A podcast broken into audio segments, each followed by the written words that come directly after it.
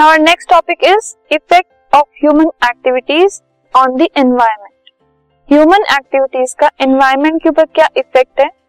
जो first effect है, वो है depletion of ozone layer in the atmosphere humans जो काम करते हैं, उनकी वजह से ओजोन लेयर जो है एटमोस्फेयर की, वो डिप्लीट हो रही है, वो खराब हो रही है। नाउ व्हाट इज़ ओजोन जो ओजोन मॉलिक्यूल होता है, उसमें तीन ऑक्सीजन एटम्स होते तो it is made up of three oxygen atom and इसका जो फॉर्मूला है it is O three at higher levels in the atmosphere जब एटमोस्फेयर का लेवल इंक्रीज होता जाता है मतलब सी लेवल से अगर हम बहुत हाइट पर चले जाते हैं सो जो यूवी रेडिएशन है, वो कुछ ऑक्सीजन को स्प्लिट कर देते हैं, ठीक है? स्प्लिट करके क्या होता है? वो फ्री एटम्स में कन्वर्ट हो जाते हैं।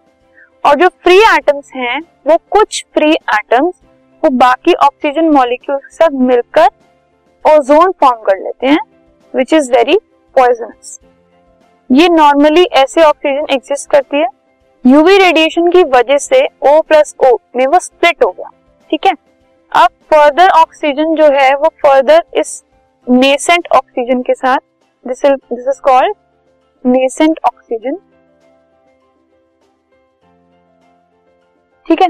इसके साथ कंबाइन होकर ओजोन फॉर्म कर लेता है। This formation is very poisonous अब जो ओजोन लेयर हायर लेयर में प्रेजेंट होती है ऑलरेडी एटमॉस्फेयर में वो हमारी अर्थ को प्रोटेक्ट करती है from UV radiation of the sun जो सन से यूवी रेडिएशन आते हैं, उनसे हमें बचाने के लिए एक लेयर है विच इज़ ओजोन लेयर ठीक है? अब जो यूवी रेडिएशन है, क्योंकि ओजोन लेयर डिप्लीट हो रही है वो कम हो रही है तो हमारी प्रोटेक्शन कम हो रही है ठीक है? सो so, ज़्यादा से ज़्यादा यूवी रेडिएशन एंटर कर अब कर पाएँगे अर्थ के अंदर। सो so, उनकी वजह से स्किन कैंसर हो सकता है ह्यूमंस में और बहुत सारे और भी क्रोनिक डिजीजेस हो सकते हैं। Now the ozone layer it is being damaged by the use of chemicals like chlorofluorocarbon C F Cs used in refrigerators and fire extinguishers अब ये जो ओजोन लेयर है, ये कुछ केमिकल्स की वजह से खराब हो रही है। कुछ केमिकल्स ऐसे प्रोड्यूस होते हैं जो फर्दर एटमॉस्फेयर में जाके ओजोन लेयर को डिप्लीट करते हैं। सो दे आर क्लोरोफ्लोरोकार्बन जो कि रेफ्रिजरेटर्स में और फायर एक्सटिंग्विशर्स में यूज़ होती है। तो अगर हमें ओजोन लेयर को और डिप्लीट होने से बचाना है तो जो यूज़ है सी का, उसको कम कर देना चाहिए, जो कि अब स्लोली एंड ग्रेजुअली उसके ऑल्टरनेटिव सोचे भी जा रहे हैं।